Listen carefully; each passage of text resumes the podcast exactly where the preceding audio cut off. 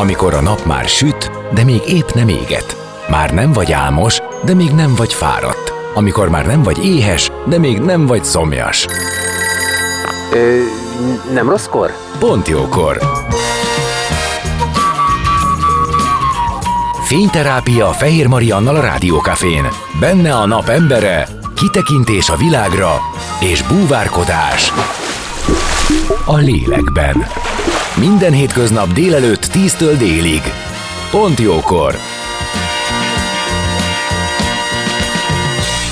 Szép napot mindenkinek, negyed 11 lesz 2 perc múlva. Fehér Marian vagyok, és már is kezdődik a Pontjókor. Havasi Katalin életvezetési tréner a napembere, aki sok évvel ezelőtt mert egy nagyot fordítani a sorsán, és az addigi nagyvállalati felsővezetői karrierjét elhagyva keresni és tanulni kezdte azokat a lehetőségeket, amelyekkel az élet jól élhető, nem csak túlélhető. Rengeteget képezte magát, mára pedig a belső harmóniát elősegítő módszerek komoly tárházával rendelkezik, és másoknak is segít. Így marad ő majd az életünk dolgaiban is, hogy miután megtudtuk, hogy a saját életében miként törekszik, kiderüljön, hogy mire jó a szomatodráma, netán a hipnoterápia. De először is a saját sorsa, zene után már is kezdünk, maradjatok ti is. A napembere. Most jöjjön valaki, aki tényleg valaki.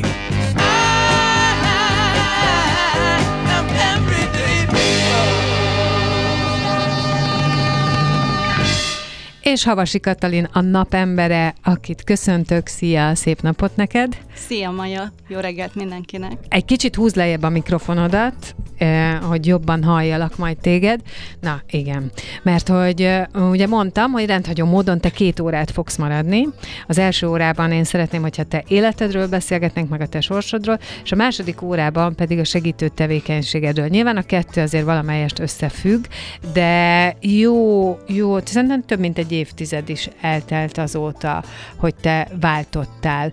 És azért is hívtalak meg, mert hogy az elmúlt időszakban többször hallottam, hogy ezen a marketing, PR, kommunikáció, multis um, létben nagyon sokan egy ponton túl annyira kiégnek, hogy tehát nem úgy égnek ki, hogy jó, akkor kell egy kis pihenő, hanem hogy így, így, így ebből kiszállnak hogy itt akkor olyan a tempó, akkor a szétforgácsolódás, nem tudom, ez köszönhető a hierarchiának, megfelelési kényszernek, vagy, vagy csak az, hogy egyszerűen tényleg túlterhelik az embert, ha kell, ha nem. És eszembe jutottál, hogy annó te is azt mondtad, hogy oké, okay, akkor ez, ez, ez itt elég. De mesélj erről az időszakról, amikor még ez volt az életed, hogy te egy nagy vállalat felsővezetői vezetőjeként, felsőve, tehát egy nagyvállalati felsővezetői karriert éltél, lehet, hogy így helyesebb. Igen, igen, igen.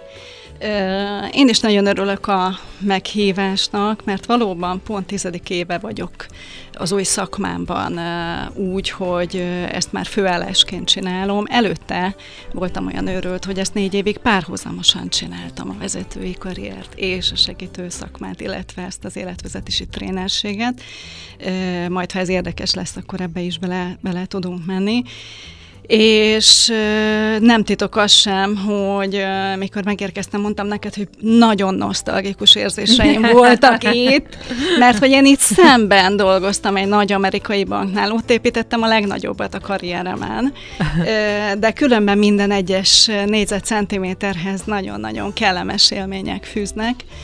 Szóval azt tudom mondani, hogy, hogy igen, eljött nálam is az a pont, amit különben lehet, hogy azért, mert már kívülálló vagyok ebből a világból, de az elmúlt tíz évben úgy látom, hogy, hogy talán többen is vannak, vagy valahogy megsűrűsödött ez a téma, és, és valóban nagyon-nagyon sokan jutnak el oda, hogy, hogy egyszer csak azt érzik, hogy sem szellemileg, sem fizikailag, sem a, a, a magánéletük, de nem bírja már azt, uh-huh. a, azt a típusú hajtást.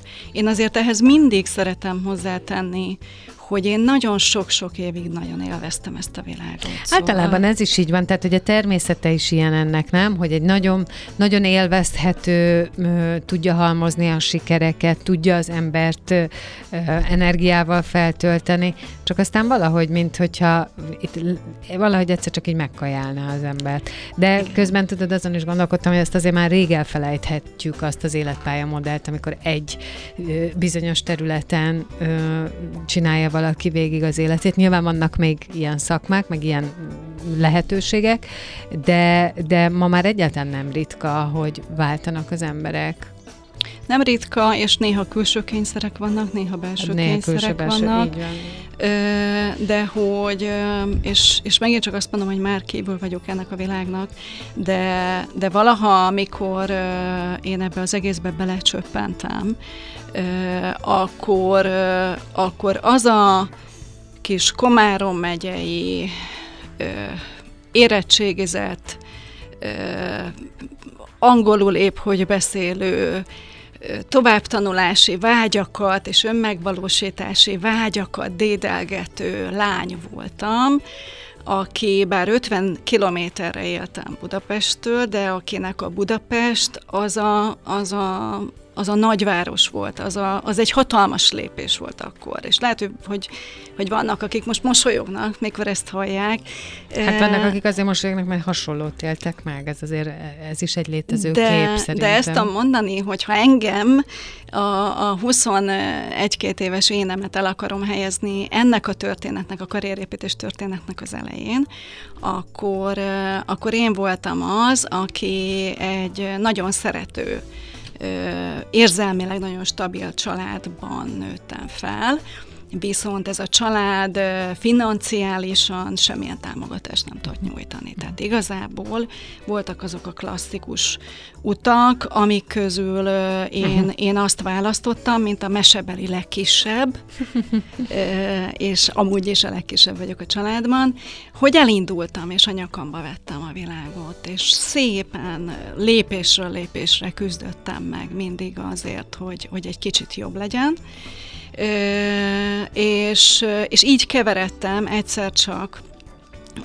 Budapestre, úgy, hogy egy német cégnél dolgoztam egy vidéki kisvárosban, ahol azt a telephelyet felszámolták, és akkor a klasszikus szerencsés véletlen, hogy megörül egy pozíció Budapesten, egy nagyon fontos asszisztensi pozíció, ahova engem kinéztek, átvettek, és, és gyakorlatilag tényleg a, a, az ilyen szempontból abszolút kezdő pozícióból indulva, közben diplomát szerezve, közben pozíciókat váltva, mindig küzdve az újabbért. Én bennem nagyon sok ambíció volt ez ügyben. Egyszer csak elértek az első vezetői pozíciók, és ezt utólag azokkal a, azokkal a kollégáimmal, akik közül sokan barátaim is lettek időközben, beszéltük meg, pont itt a szemközti nagybank, valaha volt nagybank kapcsán, hogy különben, ha belegondolok abba, hogy milyen fiatalon, milyen nagy felelősség volt annó rajtam, nem értem, hogy hogy nem féltem, uh-huh kicsit olyan, mintha kötél táncolnál két, nem tudom, felhőkarcoló között, de nem vennéd észre a mélységet magad alatt, és egyszerűen jó csapatban tettük a jót, szóval fantasztikus évek voltak ezek. Hát mert hogy vitt, ahogy mondtad, az ambíció, meg vitt az, hogy, hogy ebbe feljebb kerülni, meg csinálni, meg dolgozni. Annyira én is ismerlek, már ezt bevallom, hiszen tíz éve volt szerintem az első interjúnk, és azóta már többször találkoztunk, hogy egy nagy, nagy ö, ö, erőbírásod, vagy teherbírásod van. Tehát, hogy sok erőd van, nagy teherbírásod van, Igen. akármit csinálsz is. Ez nyilván egy személyiség dolga, de ahogy itt felvázoltad, a legkisebb aki elindul szerencsét próbálni, az nem megy, nem megy másként, csak így.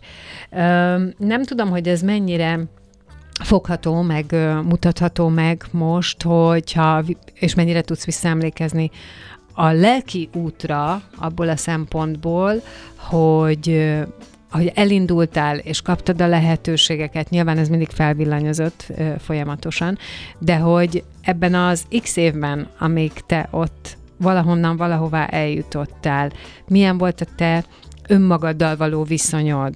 Volt-e, volt-e az, hogy te figyeltél arra, hogy mik a szükségleteid, vagy csak diktáltad magadnak, hogy mik a szükségleteid, mint hogy vezető akarok lenni, csinálni akarom, ebbe akarok jó lenni, ezt a projektet megcsinálni, és így tovább, és így tovább.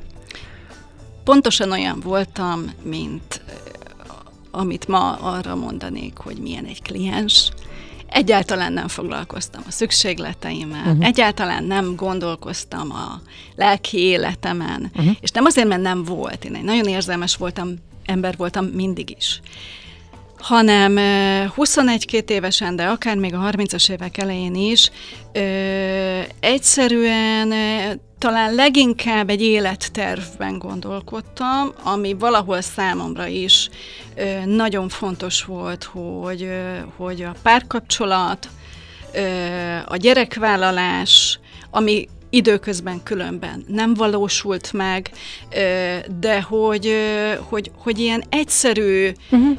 életcélban gondolkoztam. Nyilván sokféleképpen meg tudnám ma már magyarázni, de, de ha, ha most visszautazom abba az időszakba, azt mondom, hogy nagyon ösztönösen próbáltam egy, egy olyan életet felépíteni, amit élvezni tudok, amiben jól tudom magam érezni és különben az, hogy haladtam a karrierben, és egyre nagyobb feladatokat kaphattam meg, számomra az is ugyanerről szólt. Tehát azért azt szeretném hangsúlyozni, mert sok a félreértés. Megint csak azt mondom, hogy a nagyválti szektoron kívül nagyon sok a félreértés az ügyben, hogy ott biztos olyan biodroidok dolgoznak, akiket csak a pénz és a pozíció érdekel, és hogy a pénzért és a pozícióért építik a karrierjüket.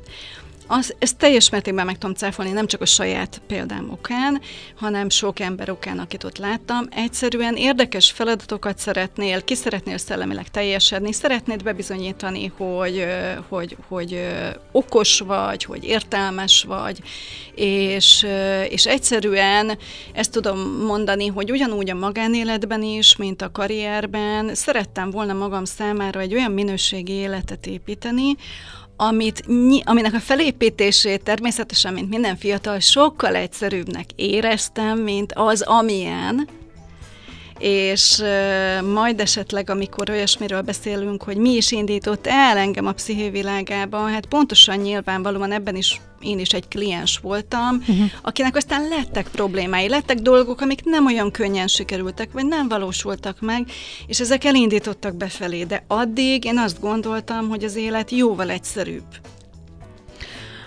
A szétforgácsolódás, meg a kiégés közeli tünetek, amik egy ilyen egyébként, ahogy te is felvázoltad, színes, izgalmas utat követhetnek, vajon miért következik be ilyen viszonylag hamar? Uh-huh. Tehát, hogy néhány éven belül.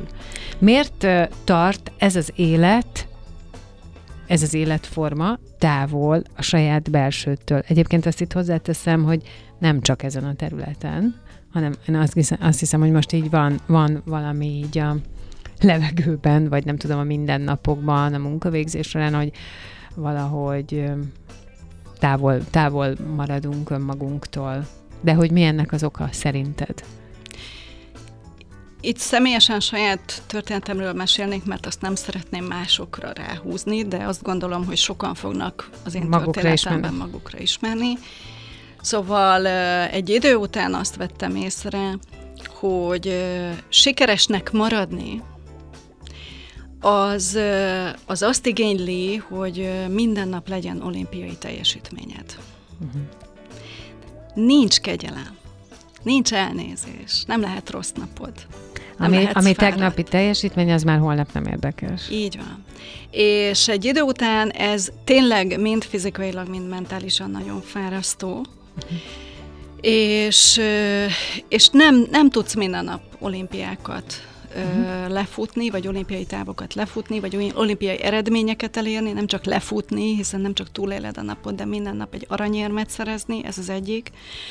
A másik pedig megint csak a személyes ügyem, de biztos vagyok, hogy ebben is mások magukra ismernek, hogy minél magasabbra kerültem a ranglétrán, és annál, és minél tisztában láttam azokat a szálakat is, amik, amik valójában irányítják ezeket a, ezeket a nagy szervezeteket, annál inkább láttam azt, hogy az, ami a kirakatban, vagy kívülről nézve, vagy egy alacsonyabb pozícióból nézve egy fantasztikus profizmusnak tűnt, vagy nagyon tudatosnak tűnt, az mennyire esetleges, mennyire jó ügyek véreznek el ö, ö, személyes konfliktusokban, mennyire sok cégpolitikai vagy szimpátia alapú döntés születik, és nekem, mivel a karrierem utolsó tíz évében vezetőként dolgoztam, az a tíz év már már ebben nagyon-nagyon telített engem,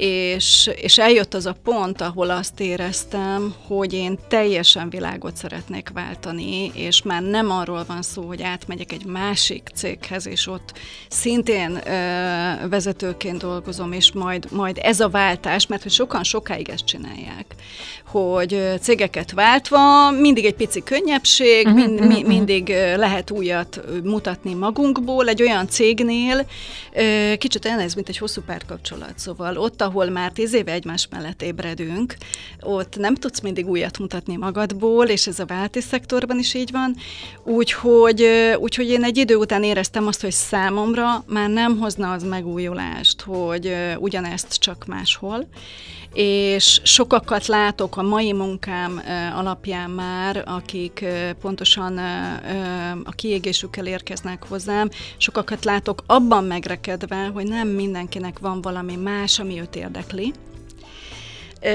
tehát, tehát egyfajta egzisztenciális rabságban él a munkájával, és, és nem érzi azt, hogy volna bármi más, ami nem csak érdeklődésben, de megélhetésben is alternatíva Szerintem ez egy nagyon komoly visszatartó erő nagyon sokaknak, és ez úgy szokott elhangzani, hogy de hát ehhez értek. De hát én ezt tudom mi lenne más, ami. És akkor szokott jönni az, hogy oké, okay, akkor, akkor engedd el magad, gondolkodj azon, hogy mi az, ami érdekelhetne, és ha kell, akkor iratkozz be egy cukrászképzésre, vagy virágkötésre, csak akkor megjön az a kérdés, hogy ez hogyan kivitelezhető párhuzamosan, mi történik addig, amíg a másikban is szerzel tapasztalatot, hogy helyezkedsz el, de nagyon sokan meg teljesen természetesnek tartják, hogy folyamatosan és állandóan, és minden évben, vagy minden második évben tovább képzi magát, és szerez újabb papírt, és hasznosítja is azt. Tehát, hogy több típus van. Igen, és, és, és annyira igaz az, hogy mindenkinek a saját megoldását kell megtalálni. Tehát semmiképp sem szeretném azt mondani, hogy egyedül a karrierváltás a megoldás. De tény, hogy hogy olyan helyzetben, ahol az ember már, már kényszernek érzi azt is, hogy felébredjen reggel és bemenjen a munkahelyére. Ott valamit csinálni kell. Így van, tehát ott már nem biztos, hogy, hogy csak döntés kérdése, uh-huh hanem egyszerűen magukat fogják a helyzetek olyanná alakítani. Nyilván ez látszik kívülről. Igen, nyilván, tehát egyik hozza a másikat. Így van, igen, nyilván igen. hoz egy teljesítménycsökkenést, hoz, hoz sok, sok olyan következményt. Szoktam, ha, ha erről, erről szó van, vagy előadás van, gyakran jut eszembe az, hogy, hogy milyen sokszor láttam, a vállalatoknál ö, szárnyaló szuperhősökből egy totálisan alkalmatlan vált embert látni. Uh-huh.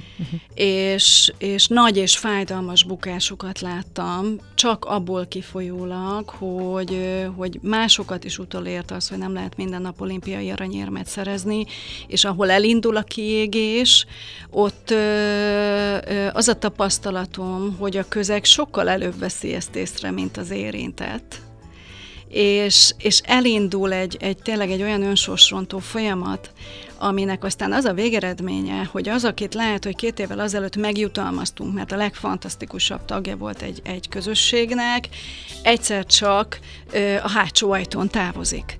És mivel én HR vezető voltam, eleve... És ez egy milyen nagy, ilyen, ilyen megrablott érzést hoz, meg, meg, meg, meg keserűséget, meg nehézséget. Igen, ezek tragédiák. Ezek tragédiák. És pontosan azért tragédia, ahonnan valahol elindultunk most ebben a beszélgetésben, hogy az életünknek egy hatalmas részét, az időnknek egy hatalmas részét kiteszi a munka. Tehát, hogyha te azt a munkát állandóan rossz hangulatban végzed, ö, akkor, akkor ez az életed tragédiájává tud válni. Tehát nem mondhatjuk azt közhelyesen, hogy ó, hát ez csak a munka, ez nem olyan fontos, majd hazamegyek a szerető családomhoz, mert te egy ember vagy, akit ha napi 6-8-10, vagy ha múlt is vezetőkről beszélünk, akkor 12-13 órában folyamatosan ez a hangulat talál meg, akkor annak óhatatlanul következményei lesznek a társas kapcsolatokra, a baráti kapcsolatokra, a családra, óhatatlanul következménye az, hogy te magad nem tudsz mindenkire úgy odafigyelni, aki, aki szeret téged, nem érsz oda, személyes példát mondok, egy hozzátartozott beteg és kórházban van, és, és, és nem biztos, hogy bármikor el tudsz indulni, hogy meglátogasd.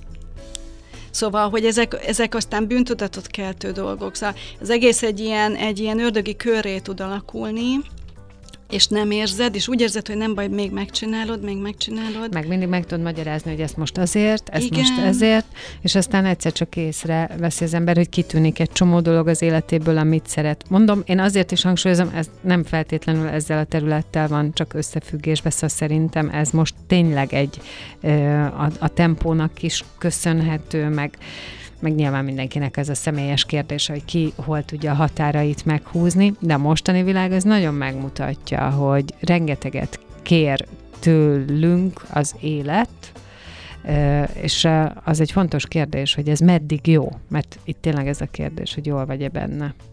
Így van, és, és nekem ez mindig nagyon fontos volt, hogy jól legyek abban, amit csinálok. Tehát én ebben Azért érzem magam szerencsésnek, mert hogy ez nekem mindig ott volt a fókuszomban. De vannak, akiknek ezt meg kell tanulni. Ö, innen fogjuk folytatni, mert szerintem itt azért van még egy-két fontos kérdés ezzel kapcsolatban, csak most zenélünk, de aztán jövünk vissza Havasi Katival, maradjatok ti is. A napembere. Most jöjjön valaki, aki tényleg valaki.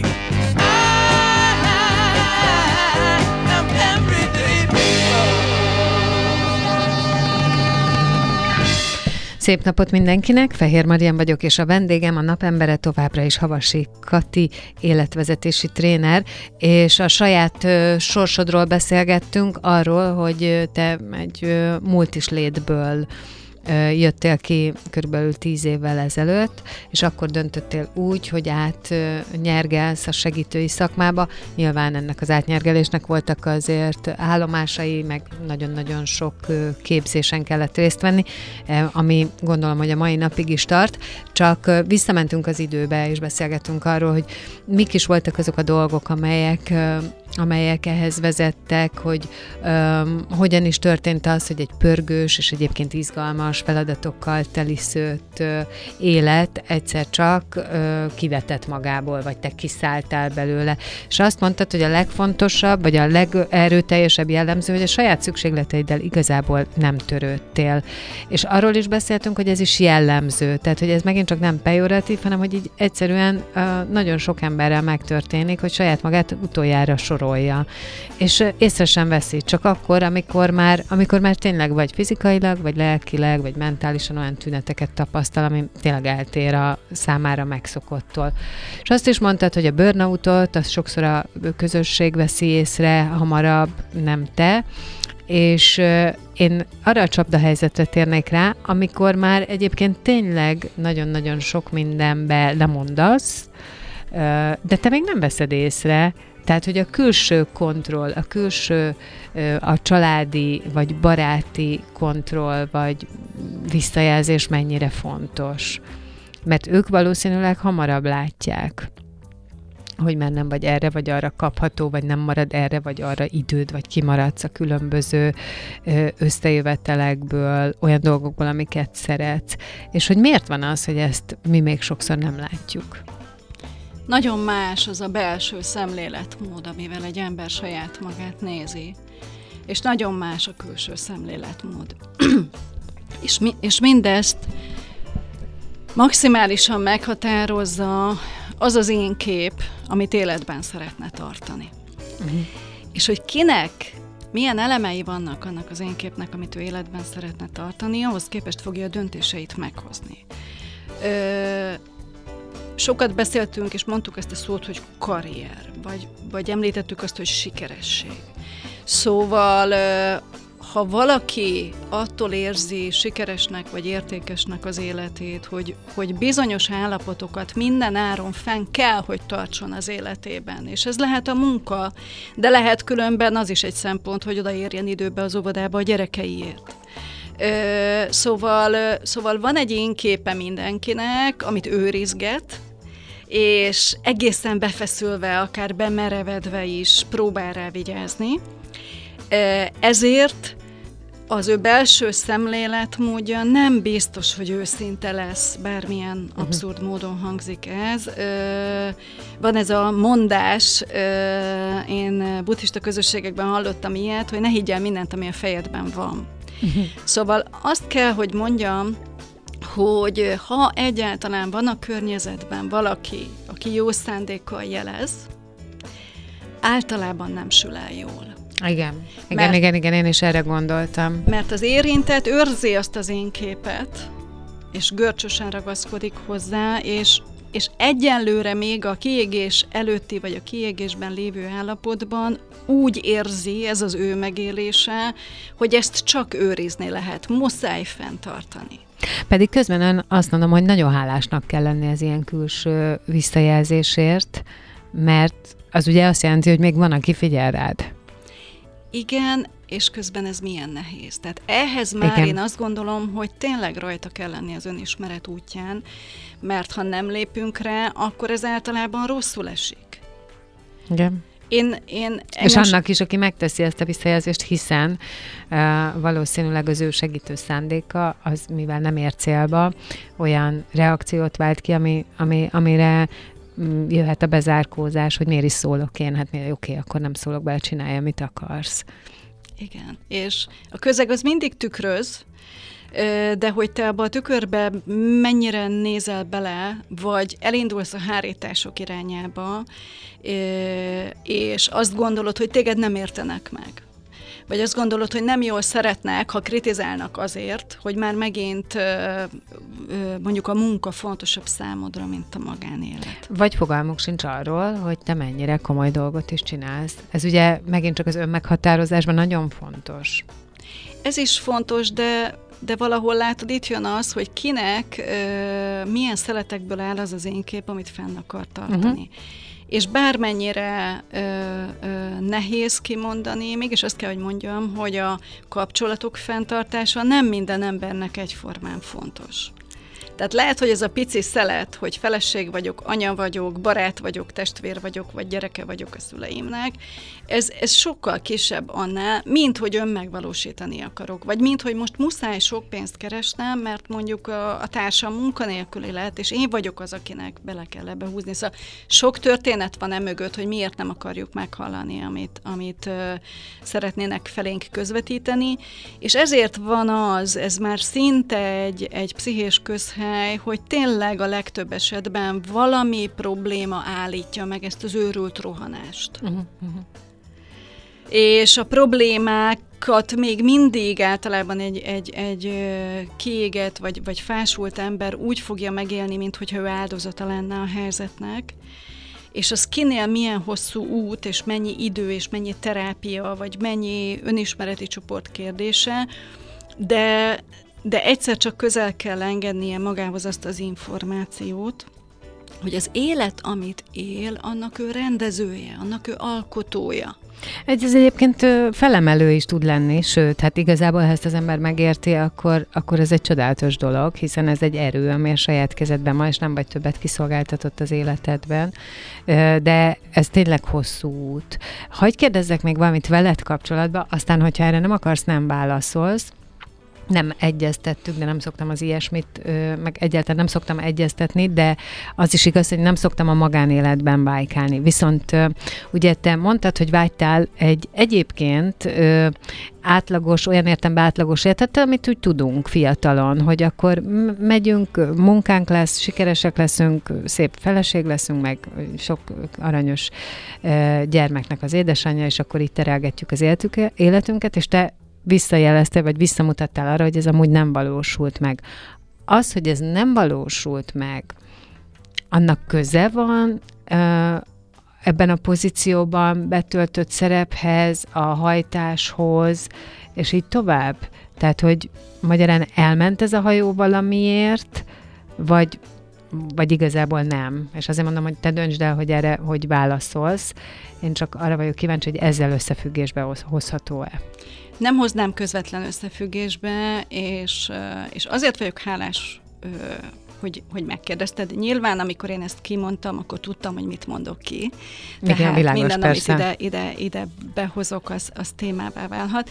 De azért örülök, hogy erről beszélünk, mert, mert én azt gondolom, hogy ez, erről sajnos még mindig nem beszélünk eleget, hogy mi van akkor, ha az élet nem ad meg mindent, uh-huh, amire uh-huh. te vágynál, és hogyan tudsz úgy is jól lenni a igen, bőrödben. Igen, nagyon fontos, igen. És, és az én életemben éppen ez, másnál más, de az a megfigyelésem, és ilyen szempontból nyilván a munkám az már árnyalja ezt a képet, hiszen én problémákkal dolgozom, tehát sokkal több problémát látok, mint mások, de azt kell, hogy mondjam, hogy tapasztalatom szerint a legtöbb embernek, de talán mindenkinek van valami olyan az életében, ami, ami, ami nem valósulhatott meg, és azon keresztül ö, meg tud tanulni ö, magáról nagyon sok olyan információt, amit nem tanulna meg akkor, ha mindent megkapott volna.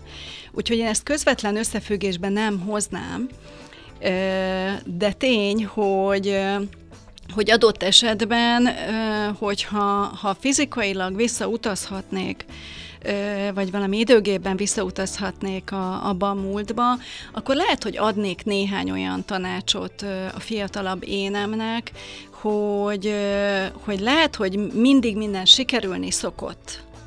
És éppen ezért előre nem aggodalmaskodó ez a fiatal Kati, aki én voltam, de ezzel a dologgal lehet, hogy többet kellene foglalkozni. Csodás végszója ennek az órának, viszont maradsz úgyhogy innen fogjuk folytatni, zene, hírek, és aztán jövünk vissza az életünk ö, dolgaiban, hiszen Havasi Katival rá fogunk térni a különböző módszerekre is, amivel ő dolgozik és foglalkozik, úgyhogy maradjatok ti is.